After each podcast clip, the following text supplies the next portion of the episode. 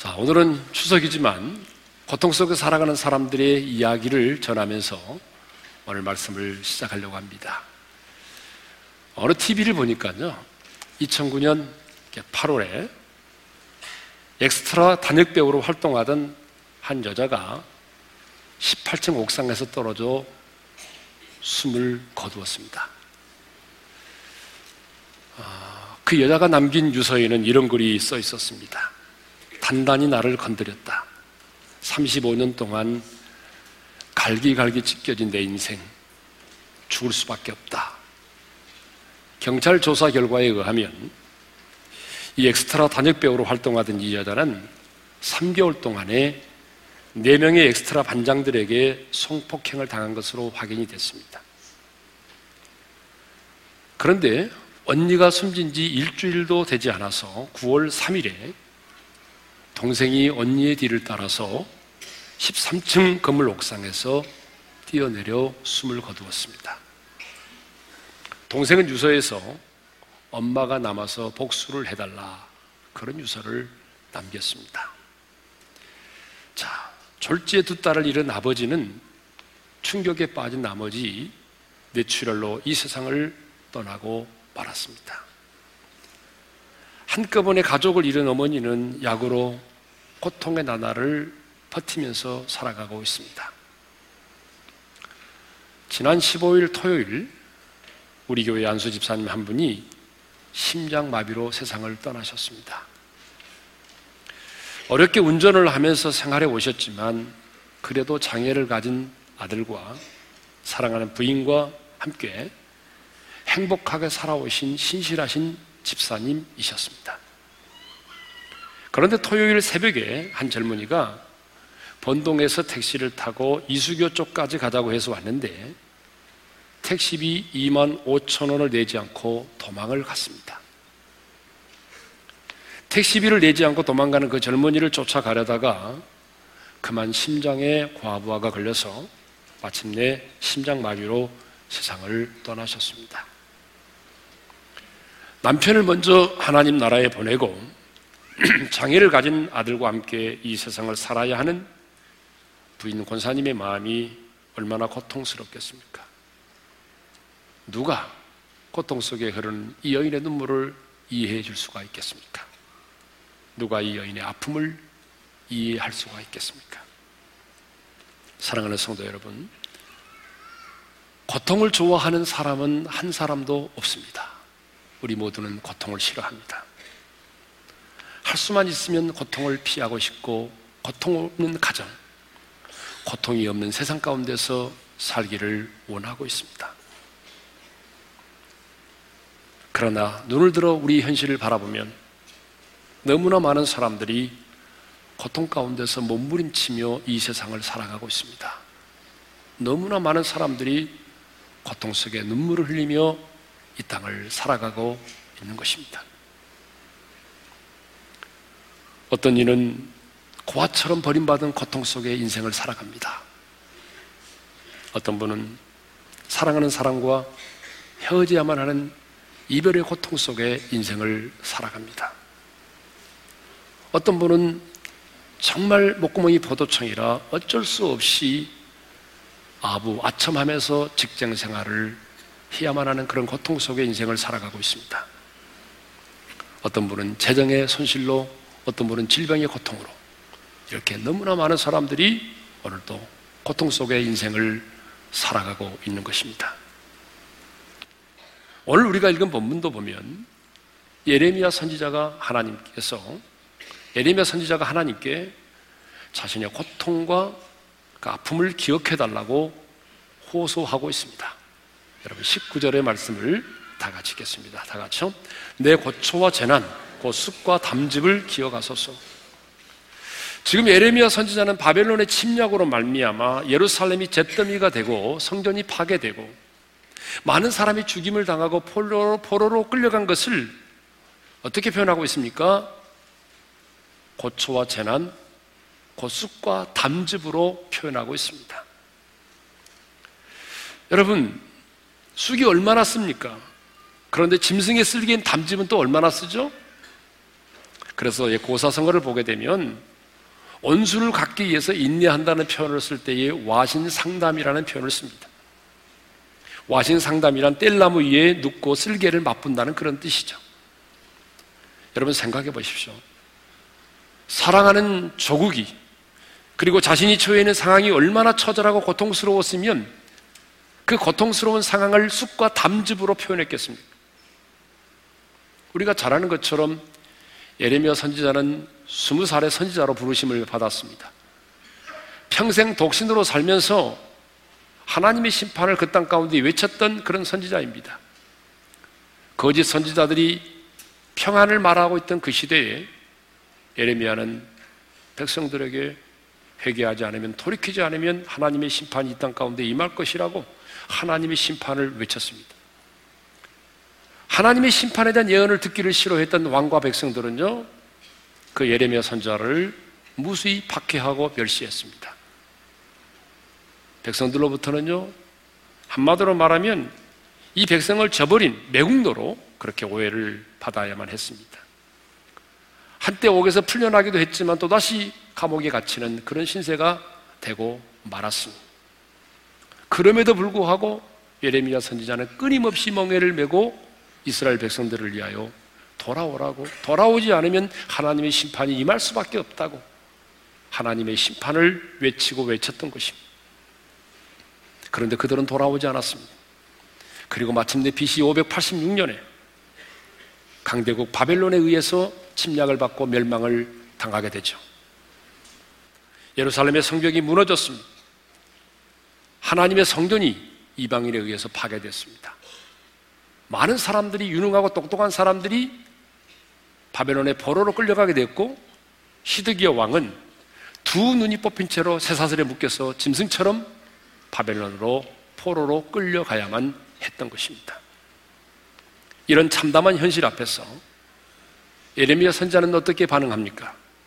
내 고초와 재난, 곧 쑥과 담즙을 기억하소서라고 하나님 앞에 자신의 고통과 아픔을 호소하고 있습니다. 유다의 백성들과 왕을 향해서 봐라, 내 말을 듣지 않더니 잘됐다. 그들을 질타하지도 않았습니다. 그리고 자신이 참 선지자로 판정된 것에 대해서 기뻐하지도 않았습니다. 예레미야 선지자는 하나님의 심판을 예언했던 선지자지만 초토화된 예루살렘 성을 바라보면서 울고 또 울었습니다. 우리가 성경을 보게 되면 밤새도록 울었습니다. 눈물이 강물처럼 흐를 정도로 울었습니다. 눈이 너무나 많이 울어서 상할 정도로 울었습니다. 창자가 끊어질 정도로 울었습니다. 하나님, 내 삶이 마치 쑥과 담즙을 먹는 것처럼 내 마음이 이렇게 쓰리고 아프고 괴롭습니다 라고 고백을 했어요. 예레미야는 조국과 사랑하는 자신이 처해 있는 상황이 얼마나 고통스러웠던지 십팔 절에서는 이렇게 말을 하고 있어요. 우리 십팔 절을 읽겠습니다. 다 같이요. 이르기를 나의 힘과 여호와께 대한 소망이 끊어졌다 하였도다. 하나님, 내 힘도 끊어졌습니다. 힘이 끊어졌다는 말이 무슨 말입니까? 기진맥진했다는 말이죠. 하나님께 대한 소망도 사라졌습니다. 무슨 말입니까? 아무런 소망도 보이지 않은 절대절명의 상황 가운데 있다는 것을 말하고 있습니다. 그런데요, 이런 고난과 고통스러운 상황 속에서 예레미야가 어떻게 반응했느냐, 이게 참 중요합니다. 예레미야는 하나님께 나와서 자신의 이런 고통과 아픔을 토로하며 호소했다는 사실입니다. 하나님이여, 내 고초와 재난, 쑥과 담즙을 기억하소서. 여러분, 누가 하나님의 사람입니까? 자신이 처해 있는 고난과 고통스러운 상황을 숨기지 아니하고 하나님께 나와 토로하며 호소하는 자가 바로 하나님의 사람이라는 거죠. 여러분, 우리도 인생을 살다 보면 예레미야의 고백처럼 쑥과 담즙과 같은 고통을 당할 때가 있습니다. 여러분, 일어설 힘도 없고 하나님에 대한 소망도 사라져버린 때가 있습니다. 그렇습니다. 어느 날 예루살렘의 성벽이 무너졌듯이 그렇게 믿고 내가 의지했던 남편이 쓰러집니다. 그렇게 믿고 내가 기대했던 자식인데 어느 순간 와르르 무너집니다. 모든 기대가 한순간에 사라집니다. 수많은 땀과 눈물과 희생을 통하여 모아두었던 그 많은 재물이 한순간에 사라집니다. 여러분, 그럴 때 우리는 어떻게 해야 될까요? 누구를 찾아서 가서, 누구를 찾아가서 우리의 고난과 고통을 호소해야 될까요? 하나님의 사람은 예레미야처럼 하나님께 나와 하나님이여 내 쑥과 담즙을 기억하소서. 여러분의 고통스럽고 처절한 그 상황과 아픔을 여러분 세상 사람들에게 토로하지 말고 하늘에 계신 우리 하나님 아버지께 나와 여러분의 그 쑥과 담즙과 고통스러운 아픔과 상황을 토로할 수 있기를 바랍니다. 하나님이여 내 쑥과 담즙을 기억하소서. 하나님 기억해 주십시오. 내가 지금 이런 상황 가운데 있습니다. 이십 절을 보게 되면 예레미야의 낙심이 나옵니다. 우리 이십 절을 다 같이 읽겠습니다. 다 같이요. 내 마음이 그것을 기억하고 내가 낙심이 되오나. 자, 내 마음이 그것을 기억하고 그랬습니다.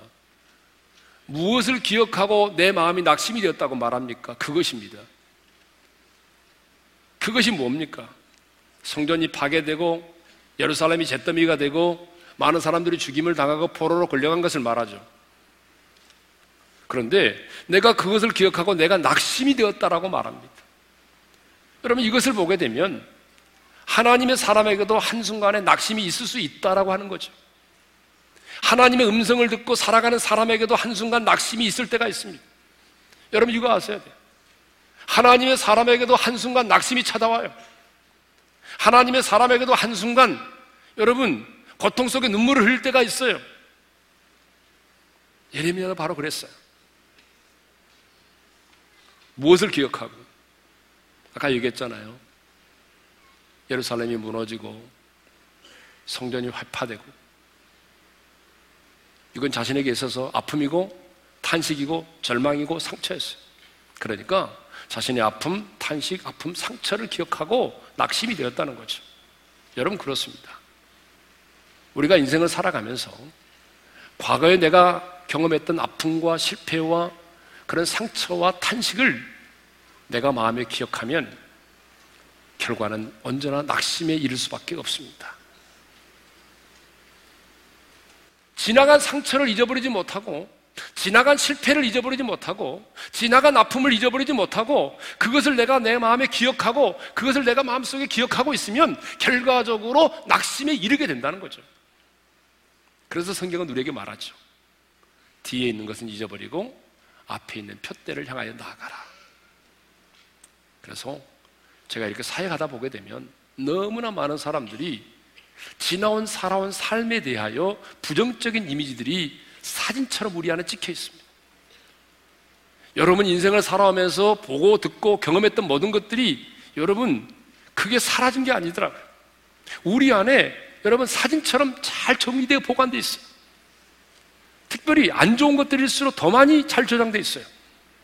그런 수많은 부정적인 이미지들이 그것만이 아니라 파괴적인 세포의 기억들, 여러분 세포가 파괴적인 성격을 가지고 기억하고 있어요. 그래서 많은 경우에 우리는 예수의 이름으로 주님의 십자가의 보혈로 우리 안에 있는 그런 부정적인 이미지들을 끊어버리고 지워버려야 됩니다. 할렐루야. 때로는 용서를 통해서 우리 안에 있는 부정적인 이미지들과 파괴적인 세포의 기억들을 지워버려야 되는 것입니다. 우리의 지난날의 상처가 내 인생의 주인이 되도록 놔두면 안 된다는 거죠. 여러분 우리에게 있는 지난날의 그 아픔과 상처가 내 인생의 주인이 되기 시작하게 되면 그 지난날의 상처가 내 인생의 생각과 의지를 지배하기 시작하게 되면 여러분 우리는 걷잡을 수 없는 인생의 소용돌이 가운데 빠지게 됩니다. 어려워지는 거죠. 그래서 하나님의 사람은요 지난날의 아픔과 상처가 내 마음에 낙심이 되지 않도록 예수님의 이름과 십자가의 보혈과 때로는 용서하는 마음을 통해서 그것들을 지워버리고 예수님의 이름으로 끊어버려야 됩니다. 자, 그런데 이십일 절을 보게 되면 예레미야는 모든 소망이 끊어진 그 상황 속에서 오히려 그것이 나의 소망이 되었다라고 표현하고 있습니다. 여러분 이십일 절을 읽겠습니다. 다 같이요. 이것을 내가 내 마음에 담아두었더니 그것이 오히려 나의 소망이 되었사오면. 정말 중요한 말씀입니다. 한번 따라서 합시다. 그것이 오히려 나의 소망이 되었사오니. 여러분 그것이 오히려 내 마음의 소망이 되었대요. 그것이 뭐죠? 방금 제가 여러분에게 얘기했던 거 아닙니까? 지난날의 아픔, 지난날의 고통, 슬픔, 탄식, 상처 저는 이것을 내 마음에 쌓아두게 되면 낙심할 수밖에 없는데 예레미야도 낙심이 됐어요. 그런데 도리어 시간이 지나면서 이것이 내 마음에 소망이 됐다는 거죠. 오히려 나의 소망이 됐다는 거예요. 여러분, 어떻게 절망과 탄식과 아픔과 소망이 내 안에서 그것이 소망이 될 수 있었을까요? 이것을 내 마음에 두었더니라는 말씀이 있습니다. 이것을 내 마음에 두었더니 이것을 내 마음에 두었더니 그것이 오히려 내 소망이 됐대요. 아까도 말씀드린 것처럼 그 절망과 탄식과 아픔을 내 마음에 품으면 낙심에 이를 수밖에 없어요. 그런데 오늘 예레미야는 이것을 내 마음에 두었더니 이것을 내가 내 마음에 담아두었더니 그것이 오히려 나의 소망이 되었다라고 말합니다. 고통과 아픔과 상처를 담아두면 소망이 되는 것이 아니라 더욱 낙심 가운데 빠지게 되는 거거든요. 그러면 이것을 내가 내 마음에 담아두었더니 그것이 오히려 나의 소망이 되었다는 말은 무슨 말입니까? 내가 담아두었더니라는 말이 중요해. 히브리어로 아시브라는 말입니다. 내가 돌이키게 하다. 그러니까 이 말은요, 내가 내 마음에 담아두었더니 이것을 내가 내 마음에 담아두었더니라고 하는 뜻은 이것에 대하여 내가 내 마음을 다시 돌이켜 생각해보니 라는 말이에요.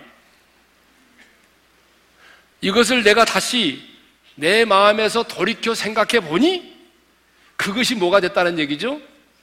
내 인생의 소망이 됐다는 것입니다.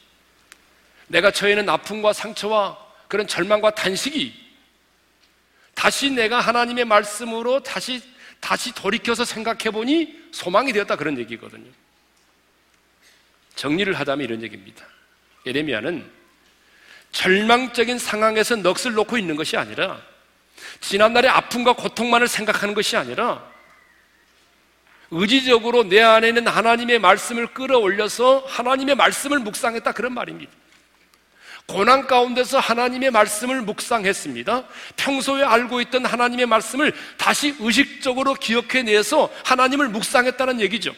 하나님, 내 마음에 있는 말씀을 끌어올려가지고 하나님을 묵상했습니다. 구체적으로 하나님의 성품을 묵상했습니다. 모든 것이 답답하게 견딜 수 없는 상황 속에서도 내 안에 있는 하나님의 말씀을 끌어올려서 하나님의 성품을 묵상했더니 어떤 일이 벌어졌다는 얘기입니까? 그것이 오히려 나의 소망이 되었다. 무슨 말입니까? 그것이 오히려 나의 소망이 되었다라고 하는 말은 절망이 사라지고 소망이 생기기 시작했다는 말입니다. 어둠이 사라지고 빛이 임하기 시작했다는 것입니다. 땅의 소망이 끊어지니까 하늘의 소망이 임하기 시작했다는 얘기죠. 현실을 바라보았을 때는 낙심이 되었는데 하나님을 묵상했더니 새로운 힘이 생겨나기 시작했다는 것입니다. 그래서 고통 중에 뭘 발견했다고요? 소망을 발견했다는 것입니다. 사랑하는 성도 여러분, 그러므로 고난 중에는요, 고난을 묵상하지 말고 하나님을 묵상하셔야 됩니다.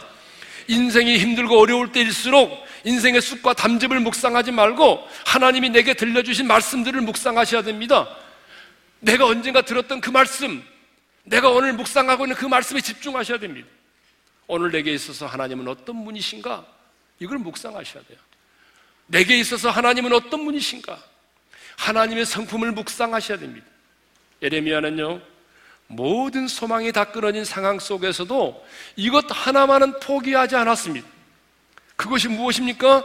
하나님을 묵상하는 것입니다.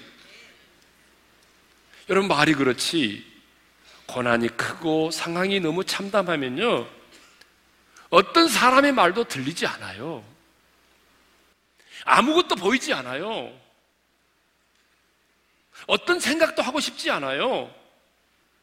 그래서 입버릇처럼 하는 말이 뭔지 알아요? 그냥 날 내버려 두라고. 여러분, 너무 힘들고 어려운 사람 찾아가 보세요. 그분들 입에서 나오는 말이 뭔지 알아요? 제발 남, 제발 좀 놔두라고. 제발 좀 놔둘 그대로 놔둬요. 날 귀찮게 하지 말아요. 여러분, 너무 힘들고 어려우면 사람들은 이렇게 반응합니다. 그냥 날 제발, 제발 좀 놔주세요. 제발 좀 날 좀 놔두세요. 그대로 놔두세요. 그런데 예레미야는 하나님의 말씀을 의식적으로 기억하여 내면서 그 말씀을 묵상했습니다. 그리고 하나님을 바라봄으로 희망을 얻었습니다. 누가 하나님의 사람입니까? 고난 중에 절망하며 넋을 잃고 앉아있는 사람입니까? 아닙니다.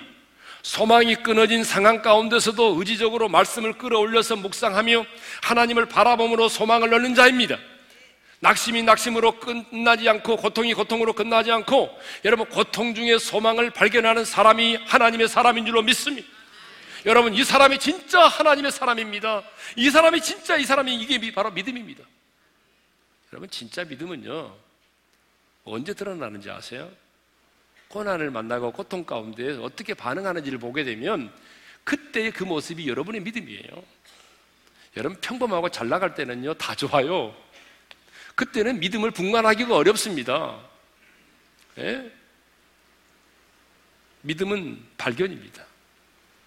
뭘 발견하는 거예요? 고통 중에 소망을 발견하는 것입니다. 고통이 고통으로 끝이 난다면 그것은 믿음이 아닙니다. 여러분, 고통 중에 절망하며 환경과 부모와 자신의 인생을 비관함으로 끝을 맺는다면 그건 믿음이 아닙니다. 하나님의 사람은요, 우리가 즐겨 부르는 찬양의 가사처럼 모든 상황 속에서 주를 바라보는 사람입니다. 그리고 그 고통의 한복판에서도 내 영혼이 확정되고 확정되었다라고 여러분, 주님을 찬양하는 사람이 하나님의 사람입니다. 인생을 살다 보게 되면 고통이 도리어 소망이 된 적이 있습니다. 우리 주변에 성공한 사람들의 차이점이 있는데 그 공통점 가운데 하나가 뭐냐면 고통 중에 소망을 발견했다는 것입니다. 고통이 변하여 소망이 되었다는 거죠. 여러분, 미국 캘리포니아에 가보게 되면 유명한 대학이 하나 있죠? 스탠퍼드 대학입니다. 여러분, 이 대학이 어떻게 생겨나는지 아시죠? 이 캘리포니아의 주지사였던 이 스탠퍼드가 매우 부자였습니다. 아주 부자였어요. 대부분 돈 많은 사람들이 그렇듯이 신앙은 가지고 있었지만 신앙인답게 바람직한 삶을 살지 못했습니다.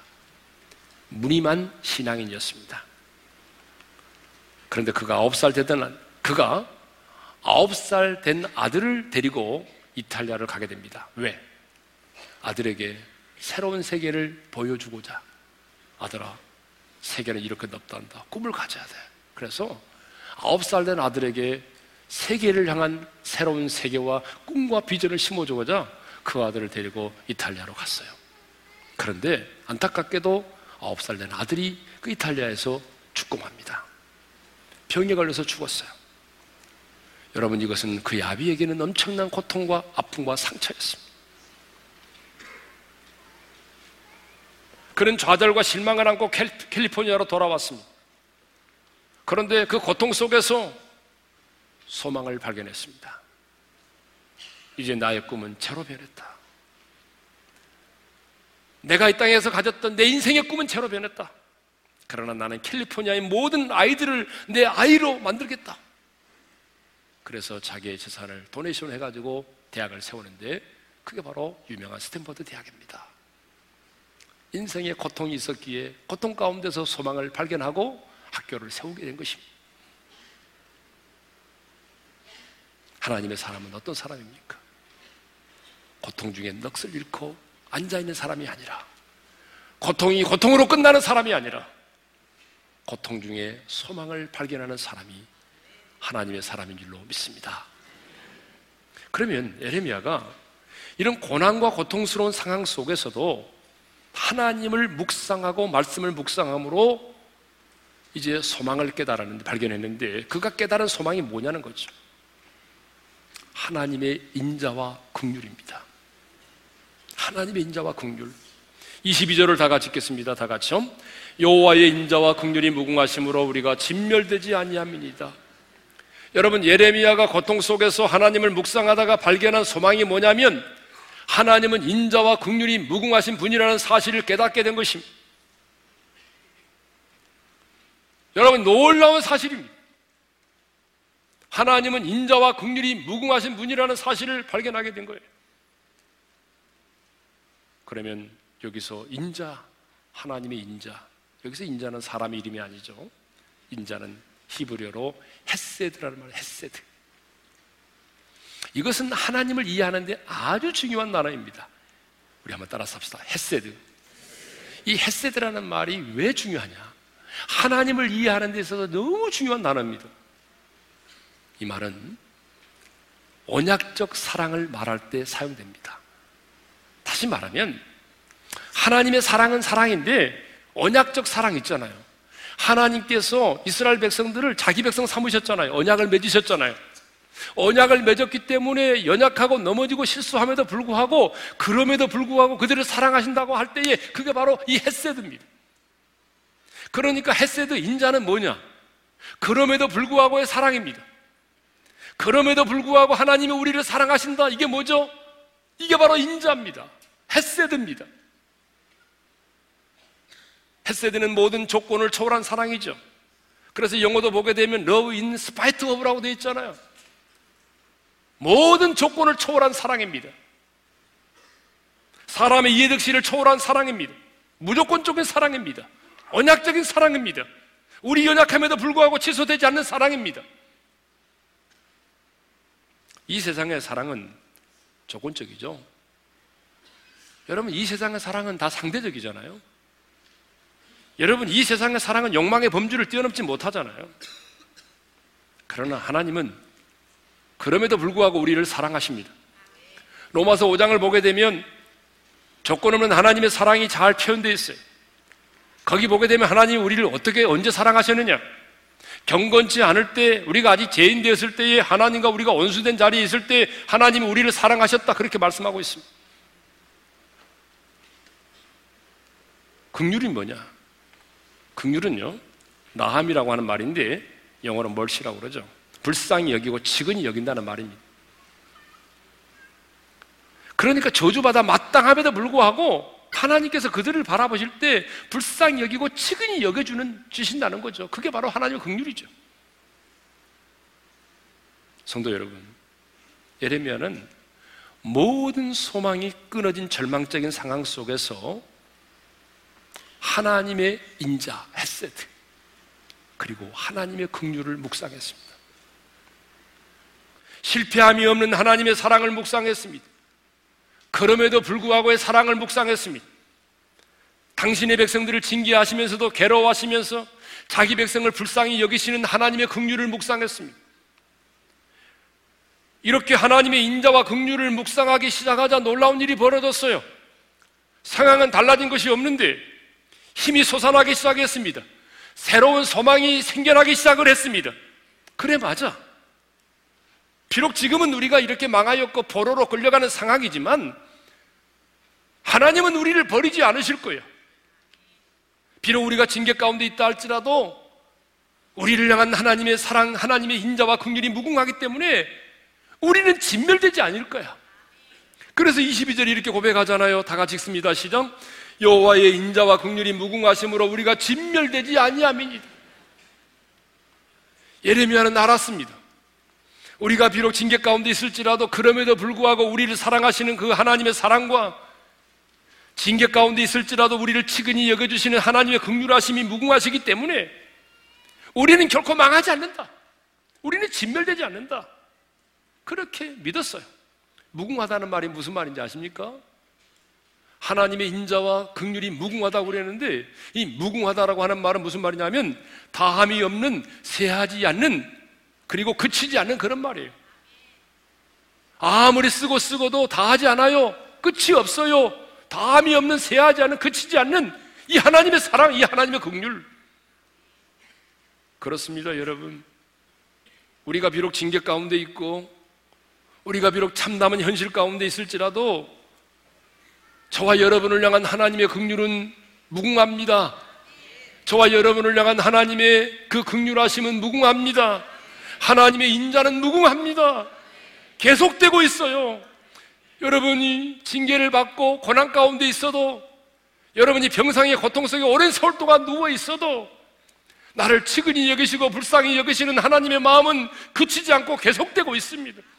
그럼에도 불구하고 나를 사랑하시는 하나님의 헤세드, 그 하나님의 인자하심은 끊임없이 끊임없이 반복되고 계속되고 있다는 거죠.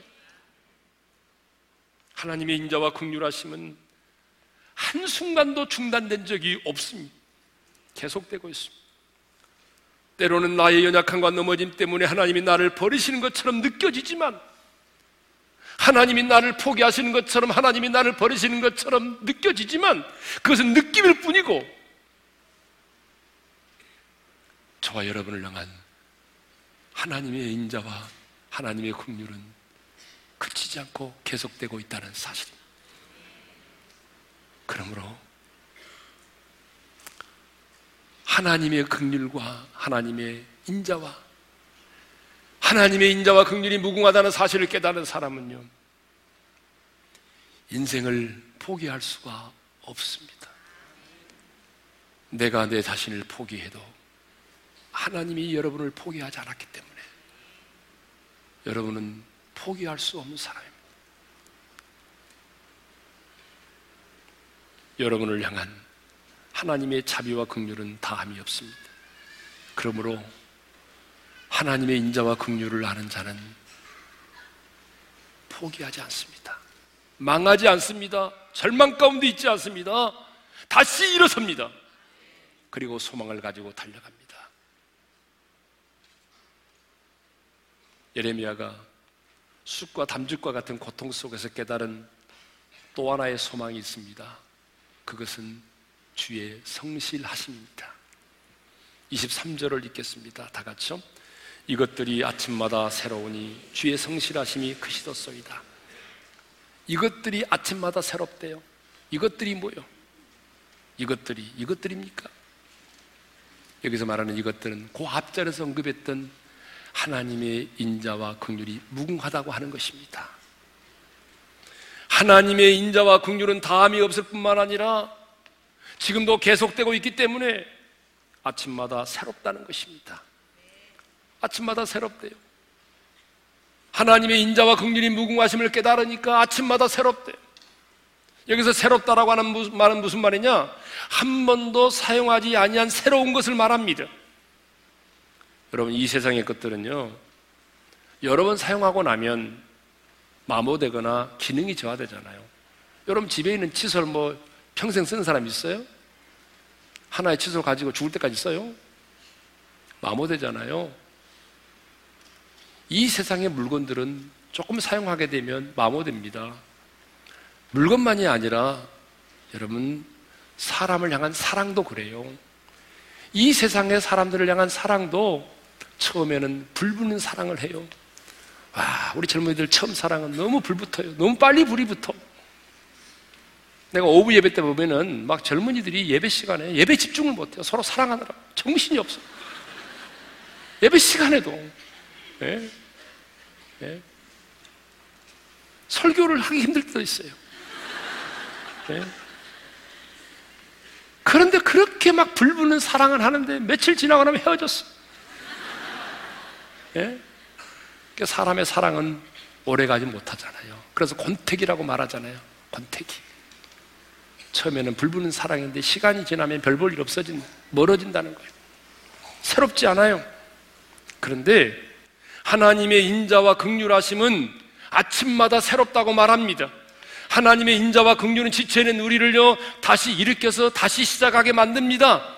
사탄은 안 돼, 끝장났다고 말하지만 하나님의 인자와 긍휼은 그래, 내가 너를 용서했어, 내가 너를 참소하지 않아, 너 다시 한번 시작해봐. 우리에게 날마다 이렇게 새롭게 하루를 시작하게 만들어준다는 것이죠. 그래서 하나님의 인자와 긍휼을 아는 사람은 아침은 날마다 새롭습니다. 순간순간 새롭게 다가올 뿐만 아니라 그때그때 필요한 새로운 방법을 주십니다. 중요한 사실은 하나님의 인자와 긍휼을 아는 사람은 아침마다 새롭다는 것입니다.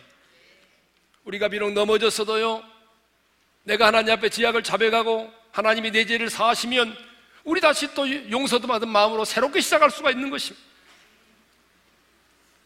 이렇게 하나님의 은혜는 아침마다 새롭습니다. 하나님의 인자와 긍휼은 한 번 부어주시는 것으로 끝이 나는 게 아니라 날마다 날마다 새롭게 부어주신다는 거죠. 그러니까 여러분, 하나님의 사람의 하루, 하나님의 사람의 하루의 시작은 날마다 새로워야 돼요. 날마다 새로울 수밖에 없어요. 왜? 하나님의 인자와 긍휼이 무궁하기 때문에.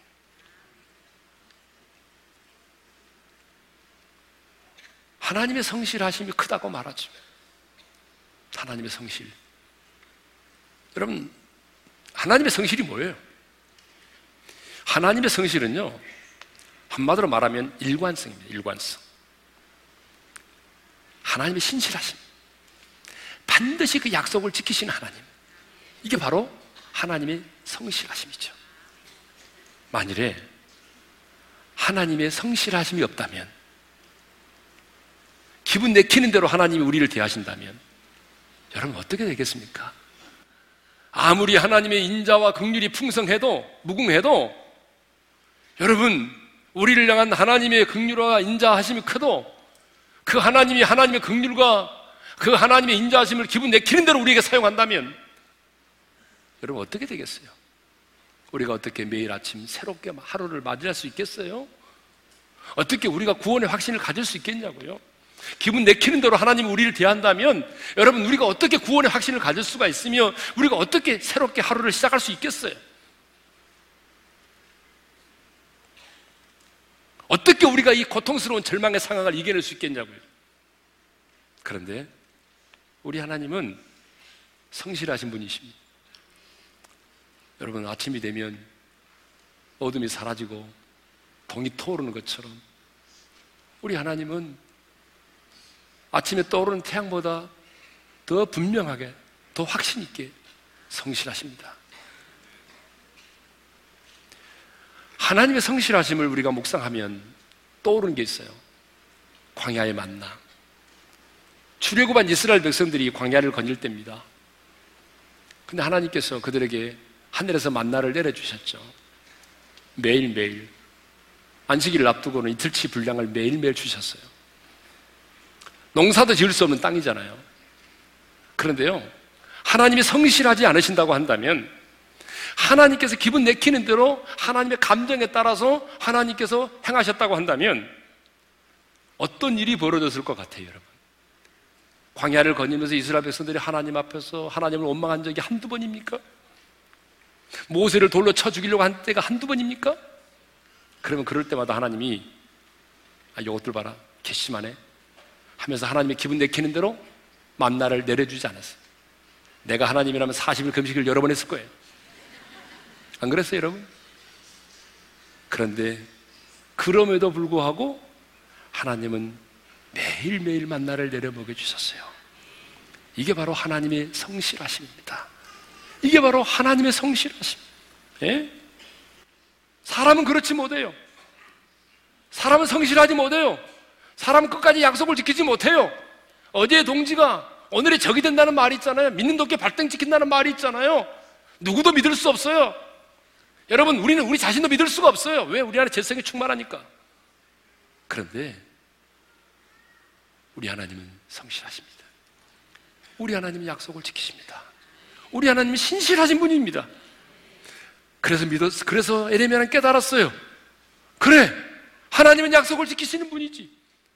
그러니까 그 하나님의 인자와 긍휼이 풍성하시고 수위에 성실하심이 크시기 때문에 지금 우리가 징계를 받고 외국 저 발베론이라고 하는 나라에 포로로 끌려가지만 때가 되면 하나님이 돌아오 다시 우리를 돌이키게 해주실 것이다. 때가 되면 다시 이 백성을 회복시켜 주실 것이다. 그걸 믿었다는 거죠. 그래서 고난과 고통 속에서 소망을 가졌던 것입니다. 사랑하는 성도 여러분, 누가 하나님의 사람입니까? 고난과 고통이 없는 사람입니까? 아닙니다. 고난과 고통이 면제된 사람이 하나님의 사람이 아니라 고난과 고통이 있음에도 불구하고 하나님의 인자와 긍휼이 무궁하시기 때문에 주의 성실하심이 크심을 믿기 때문에 그 고통 속에서 소망을 발견하고 소망을 발견할 뿐만 아니라 매일매일 아침을 새롭게 하신 하나님의 은혜로 출발하는 사람들, 바로 그 사람이 하나님의 사람입니다. 주신 말씀 마음에 새기면서 주의 인자는 끝이 없고 그의 자비는 무궁함에 찬양하십시다. 주의 인자는 끝이 없고 그의 자비는 무궁하며 아침마다 새롭고 늘 새로우니 주의 성실이 크리라. 성실하신 다시 한번 주의 인자는 끝이 없고 주의 인자는 끝이 없고 그의 자비는 무궁하며 아침마다 새롭고 늘 새로우니 주의 성실이 크리라. 성실하신 주님 아침마다 아침마다 새롭고 늘 새로우니 주의 성실이 크리라. 성실하신 주님. 자, 우리 한번 눈을 감고 주신 말씀 마음에 새기면서 나가겠습니다. 사랑하는 성도 여러분, 이 세상에 고통이 없는 사람이 어디 있겠습니까? 예레미야에게도 고통이 있었습니다. 그래서 그는 이렇게 고백합니다. 나의 고초와 재난 곧 숲과 담즙을 기억하소서. 내 마음이 이렇게 쓰리고 아픕니다. 주님, 하나님의 사람은요, 내 인생이 힘들고 어려울 때 사람에게 가서 토로하는 것이 아니라 내 아버지 앞에 나가 내 마음을 토로하는 것입니다. 내 아버지요, 내 마음을 아시죠? 내가 기진맥진해 있습니다. 살아갈 용기마저 잃어버렸습니다. 때로는 하나님께 대한 소망도 끊어져 버린 것처럼 느껴집니다. 내 숲과 담즙을 기억하소서.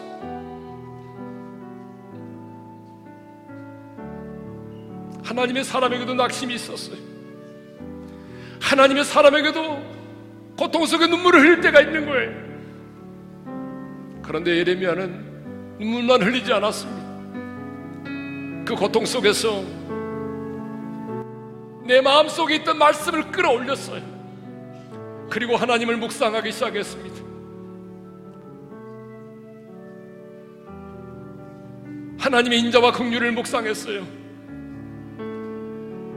헤세드, 그럼에도 불구하고 나를 사랑하시는 주님, 아무런 조건 없이 나를 사랑하시는 주님, 그 하나님의 인자를 묵상했어. 나를 비록 징계할지라도, 우리 민족을 징계할지라도 나를 불쌍히 여기시고 치킨히 여기시는 주님의 그 마음을 묵상했어. 그랬더니 희망이 생겼어요. 힘이 생겨났어요. 소망이 생겨났어요. 아침이 새로워졌어요. 왜?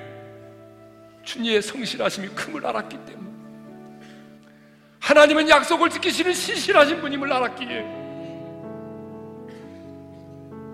고통 중에 소망을 발견한 것입니다. 하나님의 사람이 누가 하나님의 사람입니까? 고난과 고통이 없는 사람이 아니라 고난과 고통 속에서도 하나님의 성품을 묵상하고 하나님의 약속의 말씀을 묵상함으로 고통 중에 소망을 발견하는 사람들.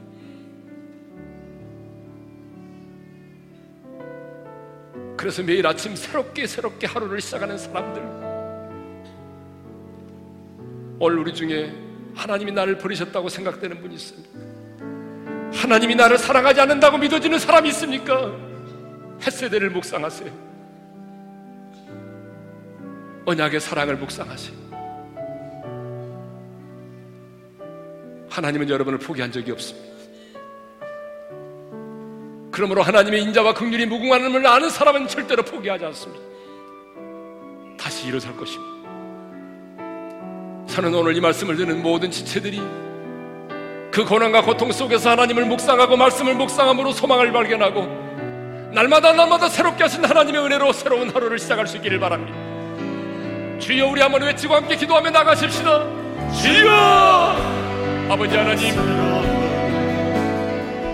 매일의 삶이 고통스럽고 괴로울지라도 하나님의 고통만을 바라보지 말게 하소서. 하나님의 그 고통 가운데서 하나님의 말씀을 묵상할 수 있기를 원합니다.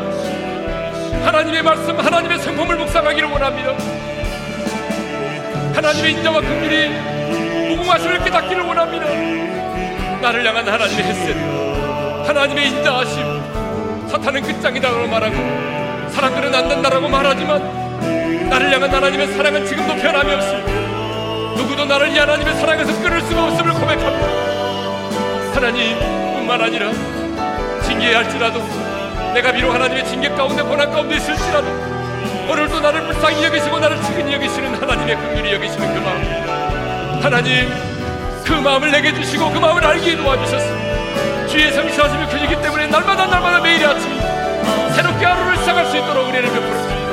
우리의 매일의 아침이 새로울 수 있도록 도와주시기를 원합니다. 우리의 매일의 아침이 새로울 수 있도록 은혜를 베풀어 주십시오. 우리 아버지 하나님, 오늘 우리에게도 쑥과 담즙과 같은 인생의 고통과 아픔이 있습니다. 때로는 살아갈 용기마저 잃어버릴 때도 있습니다. 제발 날 내버려 두라고, 너무 고통이 크고 참담하기 때문에 그렇게 말할 수밖에 없는 상황도 있습니다. 그렇지만 주님, 하나님이 나의 아빠이기에 예레미야가 내 고통과 재난, 쑥과 담즙을 기억하소서라고 고백했던 것처럼 내가 아버지 앞에 나아가 내 마음을 토로합니다. 주님, 내 마음 아시죠? 무너졌습니다. 아무런 소망이 보이지 않습니다. 내 쑥과 담즙을 기억해 주십시오, 주님. 고난과 고통 속에서 고통만을 바라보지 말게 하시고 하나님을 묵상하게 도와주십시오. 하나님의 인자와 긍휼을 묵상하게 도와주십시오. 하나님의 인자와 긍휼이 무궁하심을 깨닫게 도와주십시오. 오늘 우리 중에 내 인생은 끝났다라고 생각하는 분이 있다면, 하나님이 나를 포기하시고 나를 버리셨다고 믿어지는 사람이 있다면, 오늘 그 하나님의 인자하심, 헥세드, 그럼에도 불구하고 나를 사랑하시고 나를 포기하지 않으시는 그 하나님의 사랑을 깨닫게 해주십시오. 내가 비록 징계 가운데 있을지라도 나를 측은히 여기시고 나를 불쌍히 여기시는 그 다함이 없는 하나님의 긍휼하심을 깨닫게 도와주십시오. 주의 성실하심이 너무나 크기에 우리의 매일의 아침이 새로울 수 있도록 은혜를 베풀어 주십시오. 이제는 우리 주 예수 그리스도의 은혜와 하나님 아버지의 변함없는 그 사랑하심과 성령님의 감동하심과 교통하심과 축복하심이 고난과 고통 가운데 있을지라도 하나님을 묵상함으로 고통 중에 소망을 발견하고 주님의 성실하심을 인하여 매일매일 새롭게 하루를 시작하기를 원하는 모든 지체들 위해 이제로부터 영원토록 함께 하시기를 축원하옵나이다. 아멘.